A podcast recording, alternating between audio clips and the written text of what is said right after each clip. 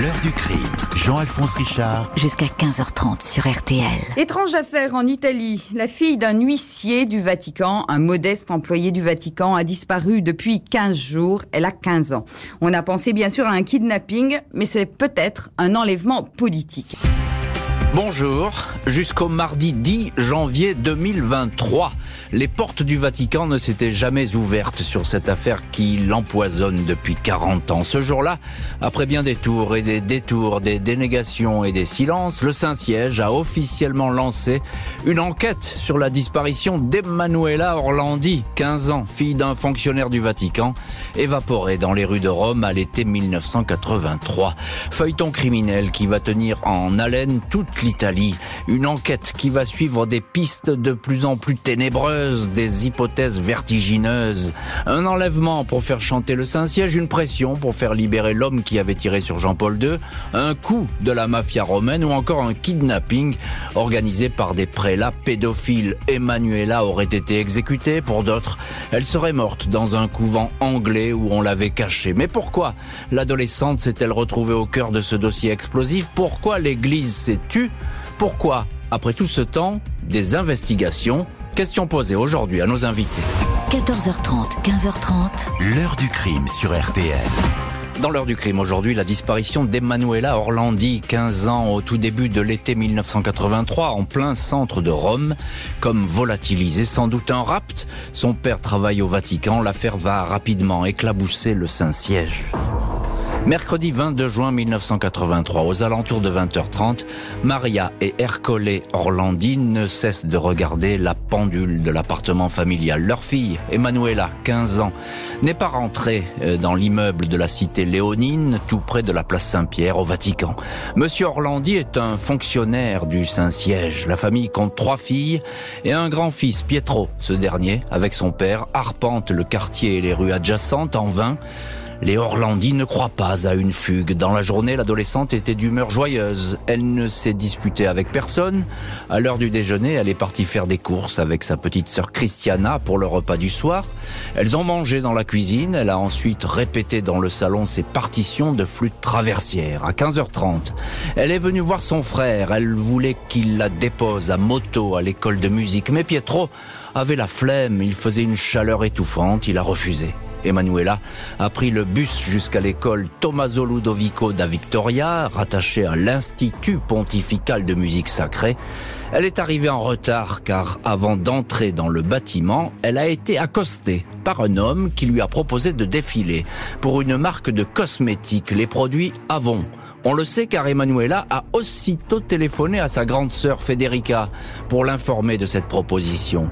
Elle lui a dit que l'homme qui était dans une BMW verte lui offrait une somme mirobolante, 375 000 lire, presque le salaire mensuel d'un fonctionnaire. Emanuela a quitté le cours à 18h50, elle a laissé deux copines à l'arrêt de bus. Elle est partie, à pied. 23 juin au matin, les carabiniers sont alertés de la disparition. Ils prennent tout de suite l'affaire au sérieux. Le signalement d'Emanuela Orlandi, chemisier blanc, jean et basket est diffusé. 25 juin, ses parents font publier un appel à témoins avec photos dans les journaux Il Messaggero et Paese Serra. Le téléphone commence alors à sonner chez les Orlandi, appel pour la plupart fantaisistes ou malsains. Côté témoins, un vigile municipal et un agent de police qui se trouvaient aux abords de l'école de musique sont formels ils ont aperçu Emanuela discuter avec un homme. Je l'ai vu. L'individu avait autour de 40 ans, le crâne dégarni. Il était dans une BMW verte stationnée près du Sénat, indique l'agent Bruno Bosco. Dimanche 3 juillet, 11 jours après la disparition, le pape Jean-Paul II provoque la surprise des fidèles massés sur la place Saint-Pierre pour la prière de l'Angélus. Il lance un appel à, dit-il, ceux qui sont responsables de la disparition. La thèse d'un enlèvement, d'une séquestration est pour la première fois officiellement avancée.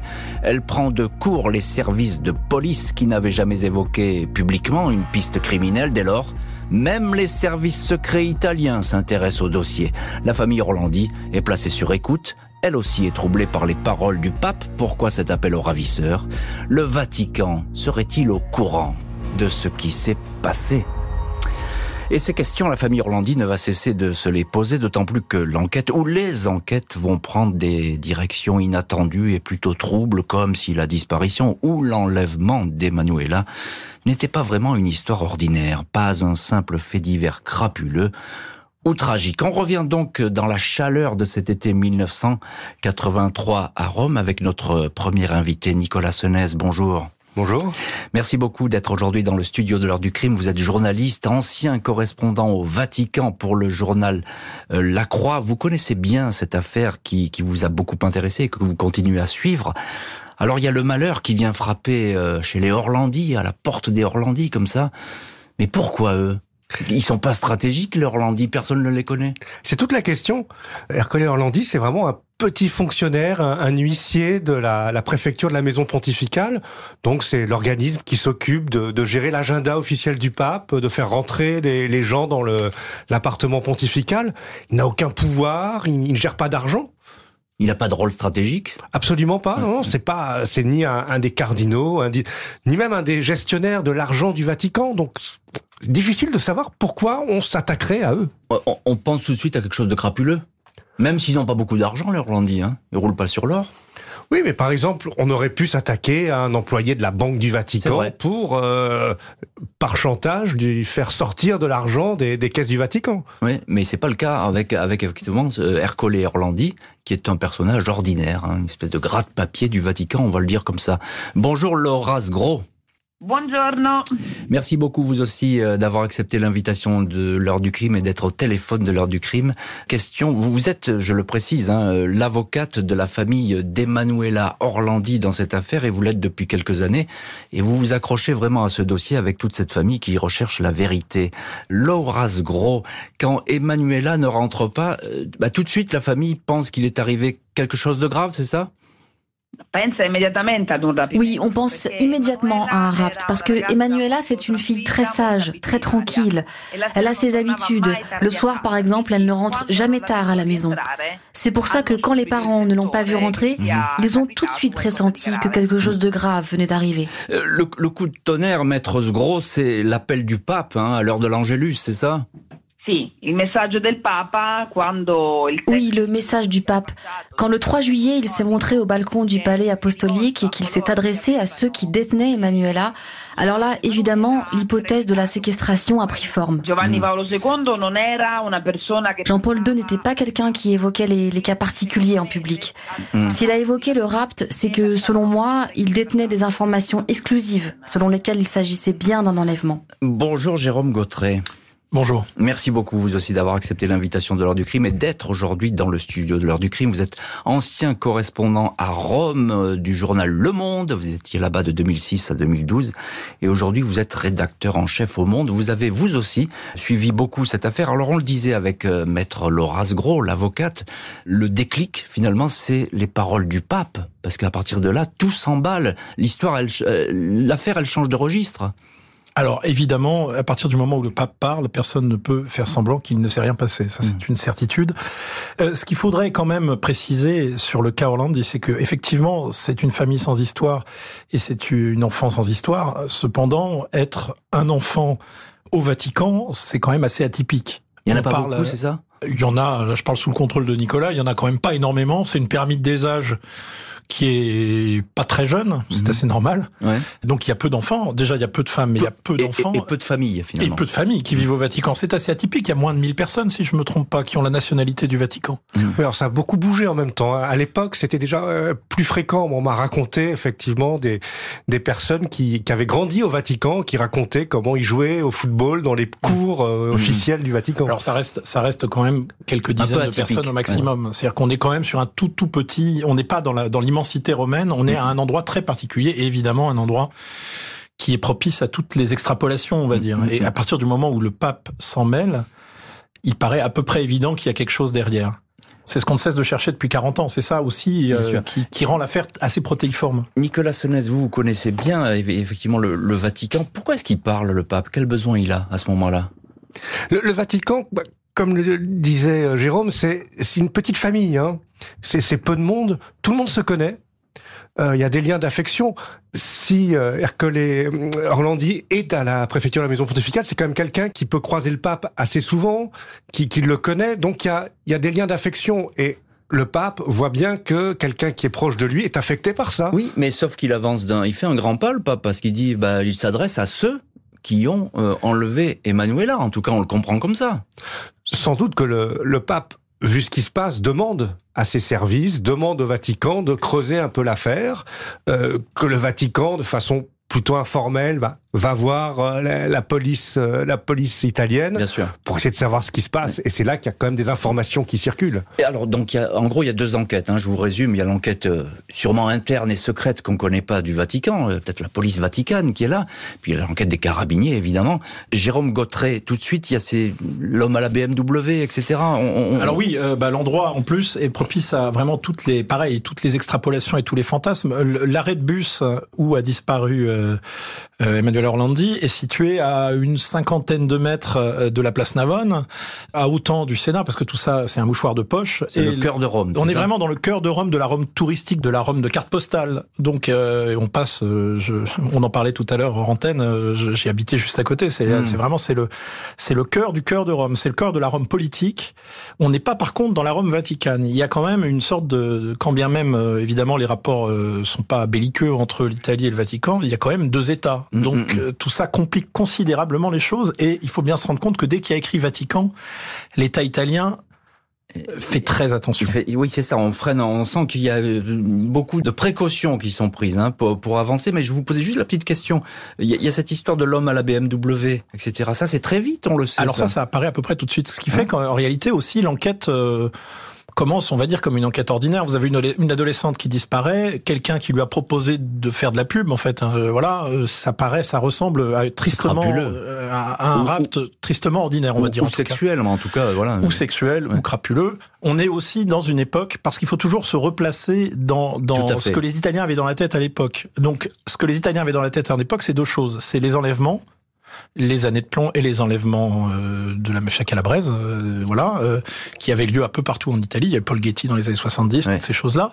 Et il y a aussi l'attentat qui a frappé le pape pas si longtemps que ça avant, avec Ali Aksa qui avait été arrêté. Et donc, toutes les extrapolations concernant à la fois la guerre froide et concernant l'attentat contre le pape. Est-ce qu'on essaye de toucher le pape en enlevant cette jeune fille?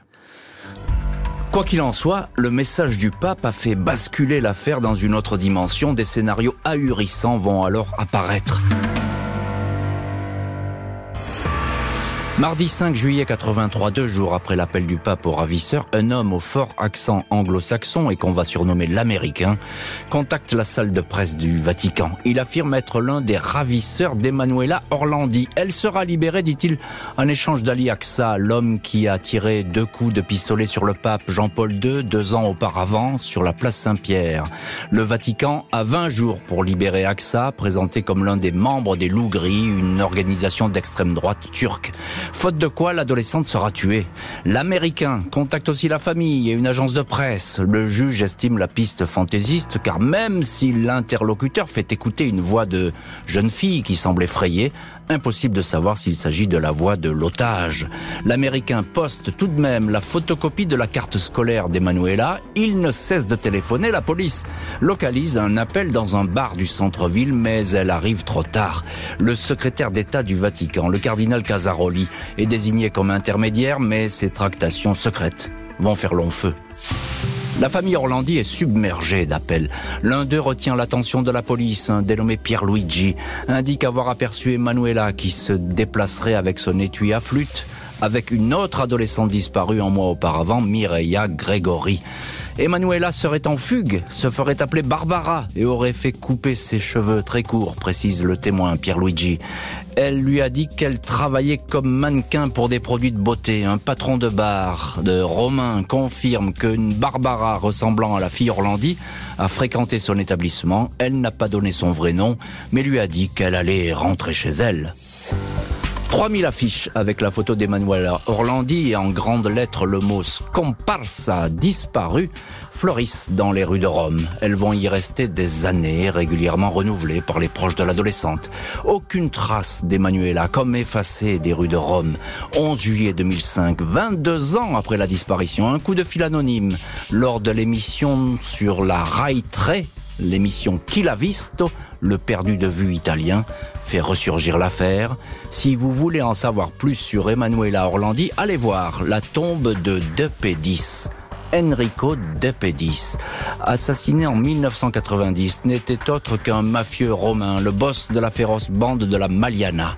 Surprise, il a été enterré à la basilique Saint-Apollinaire, réservée aux dignitaires du Vatican. L'enquête va se focaliser sur cette piste.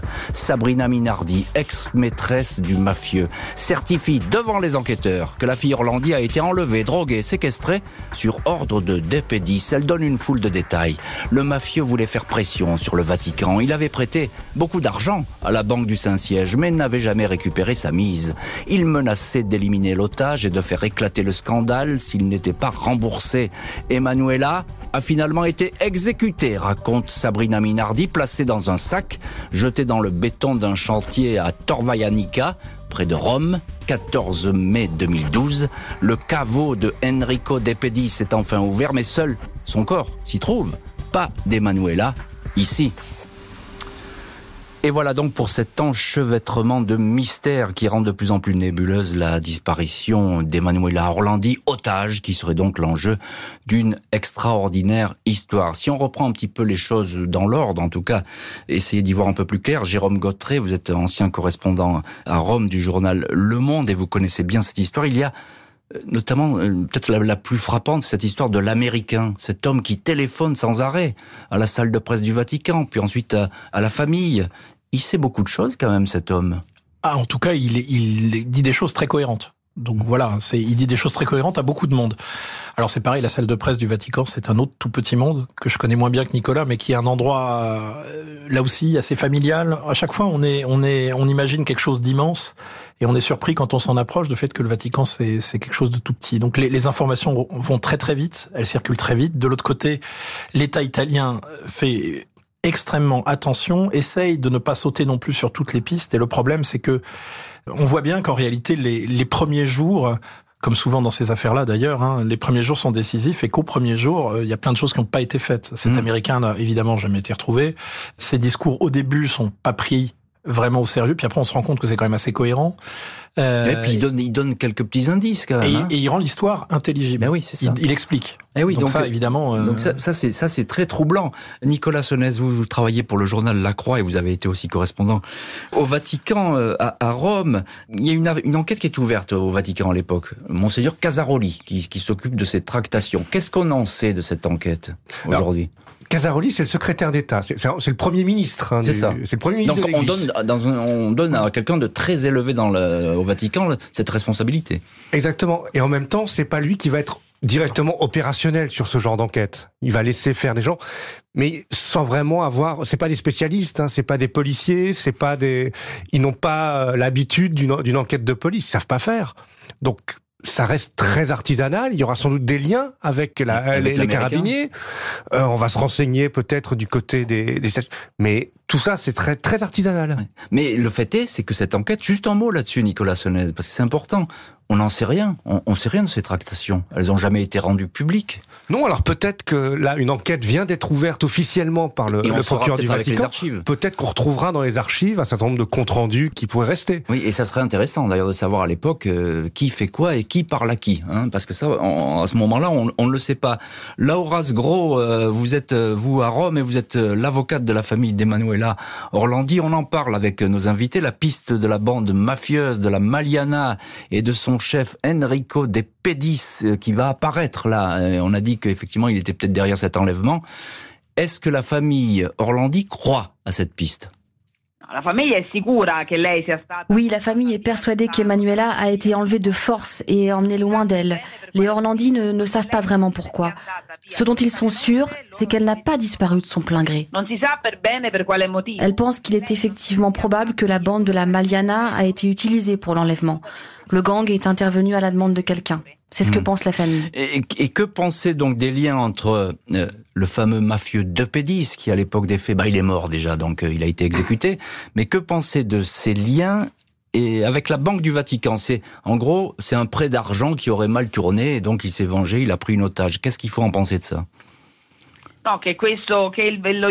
Oui, c'est l'histoire de la Banque du Vatican qui recyclerait de l'argent sale. Beaucoup de gens disent ça. Ah, Mais rien ne prouve que ces malversations soient liées à la disparition d'Emmanuela. Ça hmm. reste une hypothèse, une, piste pour les enquêteurs. Euh, euh, Jérôme Gautret, tout de même, euh, vous, êtes journaliste au, Monde et vous connaissez bien cette affaire. Vous avez été en poste à Rome.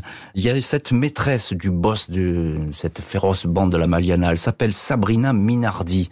Alors elle, va tout raconter, dans le détail. Est-ce qu'il faut la croire, cette femme? Ah bah, c'est très difficile de savoir ce qu'on peut croire et ce qu'il faut pas croire.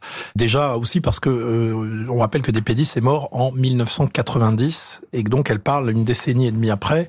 Le temps s'écoule très lentement dans cette histoire quand même. Tout le monde vieillit, euh, sauf, sauf Emmanuel Orlandi qui reste un peu cette image euh, immobilisée sur les murs du centre de Rome un peu partout. Mmh. Mais autour d'elle, tout, tout vieillit, le monde change et évidemment tout, tout le côté artisanal de cette enquête du début paraît complètement délirant aujourd'hui avec les outils d'investigation qu'on a aujourd'hui, mais on est quand même encore à une époque. Euh, c'est l'époque de l'affaire Grégory en France. C'est aussi une époque où on est, encore dans une police très artisanale. Donc, c'est un témoignage. Vous imaginez une émission, alors l'équivalent de perdu de vue euh, italien, qui, qui d'un seul coup annonce euh, plusieurs choses, qu'il faut aller regarder la tombe de Despédis. Et on apprend du coup que Despédis est enterré dans une basilique. ce qui en soi déjà est extraordinaire. Ce qui déjà est alors à la fois extraordinaire et extrêmement romain. C'est-à-dire qu'on se retrouve avec un chef de l'ordre mafieux, je, je, on, va, on va dire ça, c'est une organisation de type mafieux qui n'a pas non plus les ramifications de Cosa Nostra à l'époque. On est quand même sur quelque chose de plus petit, mais des gens qui tiennent en gros le crime organisé à Rome à l'époque, donc à qui on va attribuer aussi toutes les affaires non résolues, parce que bon, mmh, mmh. par, par défaut, ça va être eux, on va dire.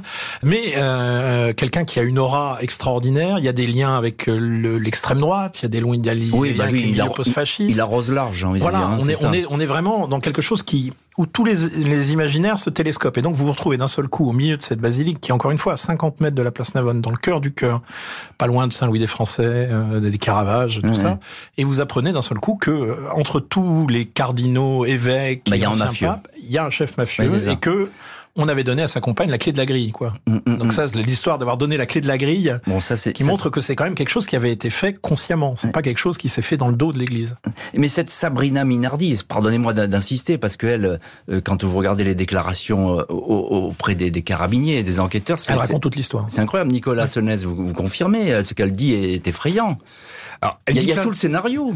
Elle dit plein de choses. C'est très difficile de savoir ce qui est vrai, effectivement, là-dedans.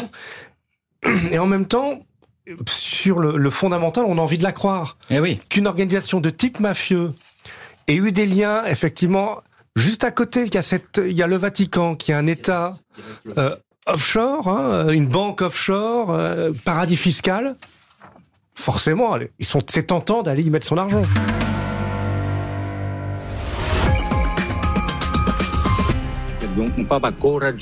Il nous faut un pape courageux parce que j'en suis sûr, il sait lui ce qui s'est passé. Il suffit d'un peu d'humilité ou d'un peu de courage pour faire éclater la vérité. Au programme aujourd'hui de l'heure du crime, la disparition en 1983 à Rome d'Emanuela Orlandi, 15 ans, fille d'un fonctionnaire du Vatican, enlevée et tuée par un mafieux qui voulait faire chanter le Saint-Siège ou pourquoi pas par des prélats pédophiles. Mai 2012, le père Gabriel Amorce, l'un des exorcistes du Saint-Siège, fait des révélations fracassantes dans le très sérieux journal La Stampa. Il raconte qu'Emanuela Orlandi a été enlevée par le Vatican, plus précisément sur ordre d'un évêque, Monseigneur Simeone Duca. Ce prélat, décédé, aurait été à l'époque le grand ordonnateur de fêtes sexuelles, des orgies à l'abri des regards, dans les alcôves du Saint-Siège, propos confirmés par un ancien membre de Cosa Nostra. Ce dernier explique que est morte au cours d'une bacchanale suite à une overdose de stupéfiants. Son corps serait enterré au Vatican. La justice estime que ces propos, même s'ils émanent d'un intellectuel religieux, ne sont pas étayés. Été 2018, 35 ans après la disparition, l'avocate de la famille Orlandi, maître Laura Sgro, est destinataire d'une curieuse lettre anonyme. Pour retrouver Manuela, cherchez à l'endroit où l'ange pointe, est-il écrit. Une photo de pierre tombale est jointe au courrier. Le lieu est identifié, c'est le cimetière teutonique du Vatican, endroit où reposent des familles princières allemandes et autrichiennes. Un an plus tard, le Vatican autorise l'ouverture des caveaux des princesses, Sophie von Hohenlohe et Charlotte Frédéric de Mecklenburg. Les tombes sont vides, les ossements des deux femmes avaient depuis longtemps été transférés vers d'autres sépultures. Le corps d'Emmanuela n'est pas ici. D'autres fouilles vont être menées dans deux ossuaires. Et voilà qui est très étonnant. Nicolas Senez, vous êtes ancien correspondant au Vatican pour le journal La Croix. Elle est incroyable, cette, cette histoire d'ange qui pointe son doigt et qui, euh, on va rechercher cette tombe. Là, le Vatican dit il faut faire des recherches. Il donne son autorisation d'ailleurs. Oui, il donne son autorisation, parce que ça, ça est public, on sait très bien, voilà, on, c'est pas très difficile de, de trouver l'endroit. Euh, c'est un lieu, c'est vraiment tout petit, hein, le, cimetière euh, teutonique, c'est... Euh, c'est privé, 20, 20 On sait même pas à qui ça appartient, si ça appartient ah à l'Allemagne, au Vatican, tout ça, c'est tout ça est très flou. Quoi qu'il en soit, bah, on, on va regarder. On demande à la gendarmerie Vaticane d'aller d'aller creuser avec des, experts judiciaires. Effectivement, là, les tombes sont vides. Et donc il y a, il y a pas évidemment le corps n'est pas là, et ça fait partie des, des pistes que l'on recherche. Euh, Jérôme Gautret, vous vous étiez euh, correspondant pour le journal Le Monde en Italie. Il y a toute une série comme ça d'hypothèses qui apparaissent, hein, notamment les, les prélats pédophiles. Ça aussi, on en a parlé à un. Alors, ce qui est le plus, on va dire, euh, amusant pour l'esprit, parce que ça reste une histoire tragique, mais ce qui est le plus amusant pour l'esprit, c'est de voir comment on voit à travers les hypothèses qui ont été avancées sur cette disparition changer tout un imaginaire et tous les imaginaires italiens, romains, parce que c'est une histoire vraiment profondément romaine, mais tous les imaginaires qui changent au fil du temps. Vous avez au début la guerre froide, les loups gris turcs, ensuite vous avez avec Aliaxa, c'est ça? Aliaxa, ensuite vous avez l'argent du Vatican, la banque du Vatican, les services secrets américains, la banque ambrosiana. Ensuite, on arrive euh, à la fin des années 90 et, et, au début des années 2000 avec eh ben il y a de plus en plus de scandales sexuels euh, qui s'approchent en tout cas de l'église. Donc et ça émerge le sujet émerge et d'un seul coup cette histoire qui est finalement totalement il y a tellement d'inconnus qu'on peut en faire un peu ce qu'on veut ben euh, on voit émerger la thématique mmh. du clergé euh, pédophile qui était totalement absente au début. Euh, Laura Sgro, vous êtes vous l'avocate de la famille d'Emmanuela Orlandi et c'est vous qui avez été destinataire de ce courrier avec cet ange, cette photo de, de ce cimetière qu'on va fouiller, on va rien trouver, on est là en 2019, 2020, le pape François à l'époque, il fait savoir que le Vatican, il n'a rien à cacher dans cette histoire. Alors c'est une avancée déjà.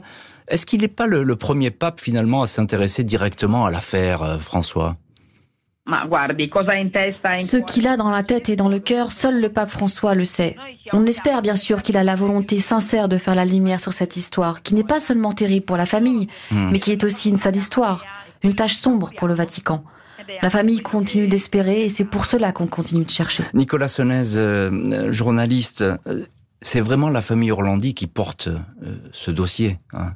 Elle se bat depuis le début, notamment le frère, Pietro. Il est sans arrêt sur toutes les télés, toutes les radios, etc. Il n'arrête pas. sans la famille, il n'y aurait pas eu une, enquête aussi longue? Ah bah certainement. ça fait 40 ans que la famille pousse fait afficher très régulièrement euh, le, visage d'Emmanuel Orlandi partout dans Rome. Euh, c'est là vraiment, il n'arrête pas et on a l'impression que toute la famille aujourd'hui vit autour de cette oui, avec avec une, avec une énergie incroyable. C'est la seule chose aujourd'hui qui peut qui leur permet de tenir, j'ai l'impression. Oui, c'est ça. Avec euh, avec cette énergie, hein, effectivement. Euh, Jérôme Gautret, juste un mot là-dessus. Euh, le frère Pietro, vous l'avez dû le rencontrer parce qu'il est partout. Oui, je l'ai rencontré parce qu'en fait, donc le fameux conservatoire au sortir duquel Emmanuel Orlandi a disparu avait été juste à côté de l'appartement où j'ai vécu à Rome pendant la période 2016-2022, et donc du coup, ben, je l'ai vu plusieurs fois, tous les ans en fait, à la date anniversaire de la disparition, organiser une petite commémoration. Ils sont à chaque fois on va dire une entre une vingtaine et une cinquantaine suivant les suivant les comme ça en mémoire de en mémoire d'Emmanuel avec des banderoles et encore une fois cette espèce de, de rituel qui s'était installé de rafraîchir et de faire apparaître le visage d'Emmanuel Orlandi sur les sur les hmm. poteaux d'éclairage public ou en, en petit sans aucun mot. C'est une, une, sorte de, présence spectrale dans tout le centre de Rome. Et il disparaît jamais complètement quand une affiche devient plus trop lisible, elle est remplacée. L'entêtement des Orlandis va finir par payer. Le Saint-Siège, bien tardivement, va ouvrir une enquête. Mardi 10 janvier 2023, le procureur général du Vatican, Alessandro Didi, annonce l'ouverture d'une enquête sur la disparition d'Emanuela Orlandi, comme le demandait en vain depuis des années la famille de la disparue. Trois juges vont se pencher sur les archives du Saint-Siège concernant Emanuela et Mireia Gregori, l'autre adolescente enlevée à la même époque à Rome. Le pape François aurait incité la justice vaticane à ouvrir le dossier. L'avocate de la famille, Laura Sgro, dit être dans l'inconnu avec cette annonce. Nous allons demander une audience au procureur, car jusque-là, le Vatican n'a rien fait. Pietro Orlandi, le frère aîné d'Emanuela, a toujours subodoré que la disparition de sa sœur était le fruit d'une sombre affaire d'intérêt, crime organisé, église et politique. Sa malheureuse sœur, citoyenne du Vatican, aurait servi de monnaie d'échange et objet de chantage. Pietro Orlandi se souvient avoir été troublé en mars 2013 après avoir assisté à une messe du pape François dans une petite église romaine. À la sortie, le souverain pontife lui aurait répété à deux reprises Emanuela est au ciel, laissant entendre qu'elle était morte, montée au paradis. Peut-être que le pape François sait la vérité et se tait, suggérera plus tard Pietro Orlandi. Mystère, toujours des mystères et toujours des interrogations dans ce dossier qui reste totalement sans réponse. Nicolas Senez, journaliste au journal La Croix. Pourquoi cette enquête D'un seul coup, là, on est 40 ans après, vous me direz, le Vatican, il prend pas beaucoup de risques, là. Hein. L'Église a toujours eu le temps de l'éternité. oui, ce moment-là, c'est... Non, je pense que là, c'est aussi une façon de, solder peut-être, euh, de solder les choses, de, de, voir ce qui peut rester dans, éventuellement dans les dossiers euh, mmh. sur la, la première enquête ce que je trouve assez intéressant dans cette histoire-là, c'est que le procureur qui décide de rouvrir cette affaire est un procureur que depuis septembre dernier. C'était auparavant un avocat très respecté à Rome et qui a été l'avocat du numéro 2 de la, dans l'affaire euh, Mafia Capital, qui était un peu la, la continuation hein, de justement de la bande de la Maliana. Ah oui, donc euh, il, a, il connaît un petit peu ce milieu romain, on va dire. Hein. Et il se trouve que le, le, procureur qui a fait, qui a mené cette enquête Mafia Capital, qui est aussi le procureur romain qui avait clos l'affaire Orlandi euh, au milieu des années 2010, est aujourd'hui le président du tribunal de l'État de la Cité du Vatican. On reste un peu en famille, quoi. Hein Tout à fait. Ouais. Jérôme Gautret, euh, je vous repose exactement la même question parce que moi je m'interroge là-dessus. Pourquoi une enquête après tout? Ça sert à quoi? Le Vatican, il, le Vatican, il a toujours euh, gardé le silence là-dessus? Pourquoi avancer aujourd'hui? Le Vatican a, non, je parle sous le contrôle de Nicolas qui connaît ça mieux, beaucoup mieux que moi, euh, une culture du silence euh, quasiment par définition, on va mmh. dire, et un rapport évidemment au temps complètement autre. Il y a une demande euh, sur cette histoire qui est sans doute une demande aujourd'hui, en tout cas, sauf miracle, qui est une demande un peu vaine d'une certaine manière, parce que 40 ans après, de toute façon, tous les prélats qui pourraient être impliqués, si on parlait par exemple des prélats, bah, fatalement, il risque d'y en avoir quand même beaucoup qui seraient morts. Il n'y a plus beaucoup de cardinaux de l'époque de Jean Paul II qui sont encore en vie. C'est ce que dit l'avocate, hein, beaucoup de témoins sont morts. Hein. Euh, mais à chaque fois, on fait parler des morts dans cette histoire. Hein. Vous remarquez depuis le début qu'on fait parler euh, des pédis, on fait parler, on parle des, enfin voilà, on est, on est toujours en fait en train de faire euh, des extrapolations sur mm. des choses qui auraient été prononcées par des personnes. Les témoignages directs sont très rares. Mm, mm. Des pédis c'est ça, c'est, j'allais dire sa veuve, non, c'est sa maîtresse, euh, son ancienne maîtresse. oui, elle peut dire ce qu'elle veut finalement, c'est ça. Voilà, exactement. On peut pas le vérifier. Et de toute façon, tout ça est aujourd'hui euh, d'une certaine manière prescrit. Ça serait quasiment impossible de toute façon d'arriver à des vraies procédures. Euh, Laura Osgro, avocate, et vous êtes l'avocate de la famille d'Emanuela Orlandi. Vous êtes à Rome. Je voudrais vous entendre un petit mot sur cette phrase qui fait vraiment couler beaucoup d'encre. Emanuela est au ciel, c'est ce qu'a dit le pape François aux frères d'Emanuela Manuela. Pourquoi ça retient autant l'attention, ces quelques paroles? Oui, c'est effectivement ce qu'a déclaré le pape François deux ou trois semaines après avoir été élu. Il a dit ça à Pietro Orlandi et ses paroles laissent alors penser qu'il sait ce qui est arrivé à Emanuela. Hmm. Ce qui est grave, c'est que malgré les années écoulées, le pape n'a jamais voulu recevoir la famille Orlandi. Il n'a jamais voulu recevoir Pietro, qui depuis dix ans lui demande une audience. Oui, alors ça c'est aussi étonnant parce qu'on a l'impression que le pape François il a envie d'accélérer hein, dans le dossier. Euh, Nicolas Senez, question toute simple qui suit ce que vient de dire Laura Gros. Est-ce que le pape sait et il se tait? Ça, c'est très difficile à dire. Il y a, il y a quand même des traditions au Vatican. Le pape, officiellement, c'est le, Vatican est une monarchie. Mhm. Euh, c'est le pape qui décide. C'est surtout une administration qui roule pour elle-même, où chacun se tient, et puis euh, on explique au pape que ne vous inquiétez pas, on gère.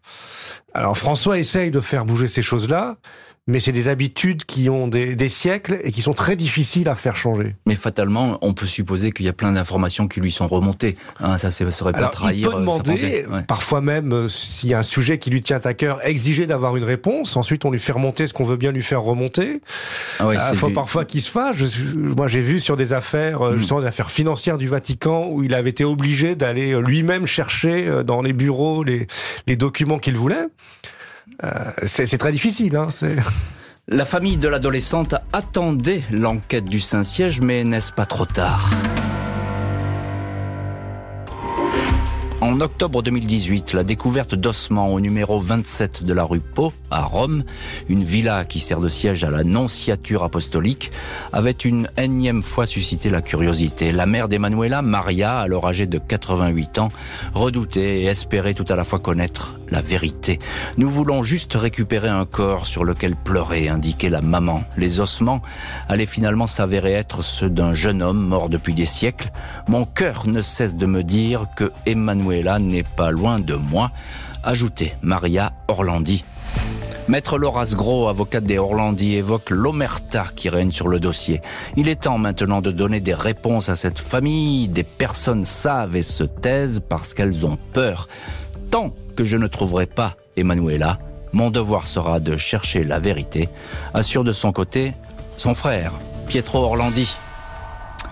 Jérôme Gautret, l'un de nos invités aujourd'hui dans l'ordre du crime, ancien correspondant à Rome pour le journal Le Monde. Alors on a dit, on disait ensemble qu'effectivement, Emanuela, tout le monde dit qu'elle est morte, euh, mais pendant très longtemps on a dit elle est vivante, elle est cachée, on sait où elle est, etc.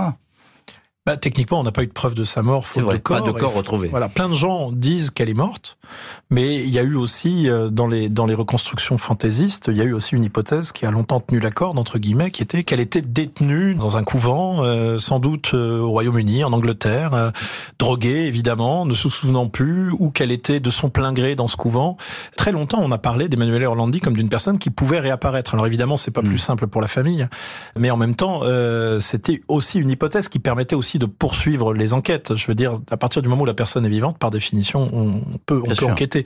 Euh, Aujourd'hui, plus personne ne croit vraiment à cela. Du moins, il y a les, malheureusement, on va dire que le temps a fait son œuvre et que plus grand monde qui y croit. Ce qui me frappe dans cette histoire, c'est aussi, euh, vous voyez bien, c'est toujours un peu la même mécanique. C'est dès que quelqu'un, euh, on, on a toujours l'idée que quelqu'un sait qui se tait, et du coup, on a l'impression que toutes les personnes qui se taisent savent. Ça marche pas forcément comme ça. C'est souvent le cas en matière criminelle. Hein. Euh, dès dès qu'on se tait, c'est qu'on cache quelque chose, etc. Mais parfois, les gens n'ont rien à dire, tout simplement, ou n'ont rien vu.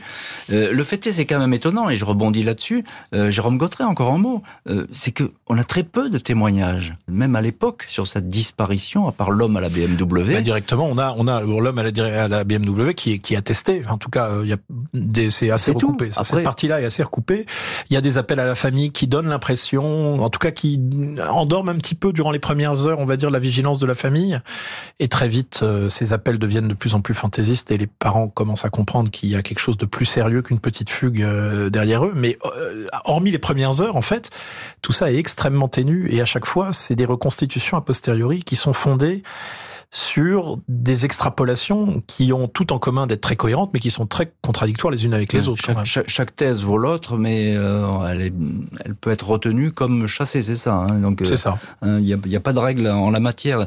Nicolas Senès, vous êtes journaliste au, au journal La Croix. Le Vatican a donc ouvert une enquête. 40 ans après, euh, la balle est dans son camp. Parce que là, maintenant, tout le monde attend ce que va révéler le Vatican, les archives du Vatican. Voilà, on va aller voir ce qui, ce qui peut y a, y a pu y avoir, justement, la, la première enquête. On en revient aussi à cette première enquête euh, et aussi de la police, euh, de la police euh, des carabiniers italiens. Mm. Qui a sans doute été très mal faite. Alors pour plein de raisons aussi, hein, parce que ben, le Vatican est très jaloux de son indépendance, donc euh, attention, euh, vous ne pouvez pas venir enquêter comme ça chez nous. Côté italien, oulala, attention, si éventuellement il y a peut-être quelque chose à voir avec l'argent du Vatican, comme tout le monde, tout ce qui comptait à l'époque en Italie et à Rome, avait aussi de l'argent planqué euh, à Lior, là, il faudrait pas qu'on aille regarder là-dedans. Donc, euh, on dit aux carabiniers, ne, ne vous pressez pas trop. Et voilà, comme ce genre d'enquête se résout d'abord dans les, premières heures, les premiers jours, bah, c'est trop tard. C'est trop tard. Jérôme Gautret, juste un petit mot. Euh, pourquoi cette affaire, elle passionne encore l'Italie? On est 40 ans après, là. Hein on a l'impression de tout savoir d'ailleurs. Euh, Emanuela, vous l'avez dit, elle est dans toutes les rues de Rome, on voit son portrait partout. Euh. Euh, elle est, elle est, cette affaire est fascinante parce que elle est, elle est d'une certaine manière inépuisable. On peut y projeter tous nos fantasmes, toutes nos reconstructions, toutes mm. les théories qu'on pourrait avoir envie d'échafauder. Il y a cette famille d'une ténacité fascinante qui aura dédié sa vie à la mémoire de cette adolescente disparue et les photographies tous les ans du frère Pietro qui pose avec la photo de sa sœur qui est chaque année toujours la même et lui qui vieillit, c'est vertigineux parce que c'est le temps qui passe aussi et c'est quelque chose qui, qui semble à la fois vain et qui en même temps euh, continue à exciter les imaginaires. C'est vertigineux, vous avez raison, je pense que c'est le bon terme. Euh, Laura Gros, je termine cette émission avec vous. Euh, enquête du Vatican. Alors très concrètement, très vite, en deux mots, qu'est-ce qui va se passer maintenant? C'est une bonne question. On va bien voir ce qui va se passer. Pour le moment, on sait seulement qu'une enquête a été ouverte sur le cas d'Emanuela, mais on n'en sait pas plus. On verra bien ce que va déclarer le Vatican dans les jours qui viennent. Depuis le début, j'ai demandé un rendez-vous officiel avec le procureur du Saint-Siège. Il m'a été répondu qu'il nous verrait, mais pour le moment, je n'ai rencontré personne. Merci beaucoup, Laura Gros, Nicolas Senez et Jérôme Gautret d'avoir été aujourd'hui les invités de l'heure du crime. Merci à l'équipe de l'émission Justine Vignot, Marie Bossard à la préparation, Boris Pirédu était à la réalisation. L'heure du crime, présenté par Jean-Alphonse Richard sur RTL.